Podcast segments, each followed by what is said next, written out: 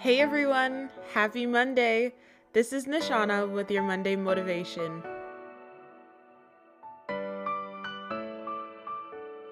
1 Peter 2, verse 9 says, But you are a chosen race, a royal priesthood, a holy nation, a people who are God's own possession.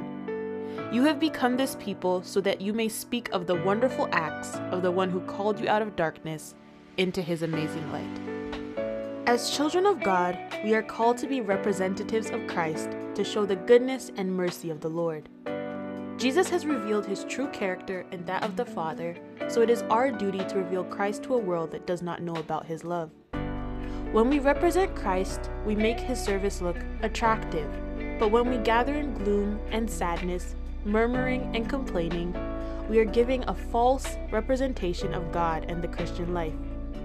Oftentimes, as Christians, we dwell on our mistakes, failures, and disappointments and allow our hearts to be filled with grief and discouragement. This produces a discouraged soul filled with darkness and causes us to shut out God's light.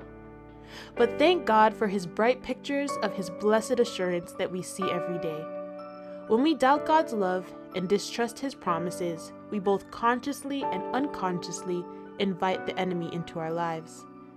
Yes, there are times when our minds will become filled with distrust and rebellious questioning, but we can trust that God's grace is sufficient and works best in our weakness.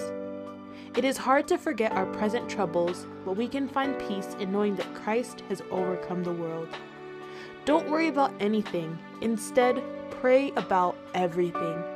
Tell God what you need and thank Him for all He has done.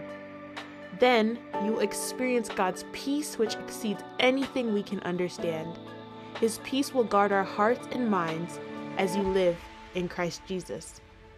God, when peace like a river attendeth our way, when sorrows like sea billows roll. Whatever our lot, help us to find comfort in knowing that you will make all things well with our souls. This was Nishana with your Monday motivation. See you next week. Bye.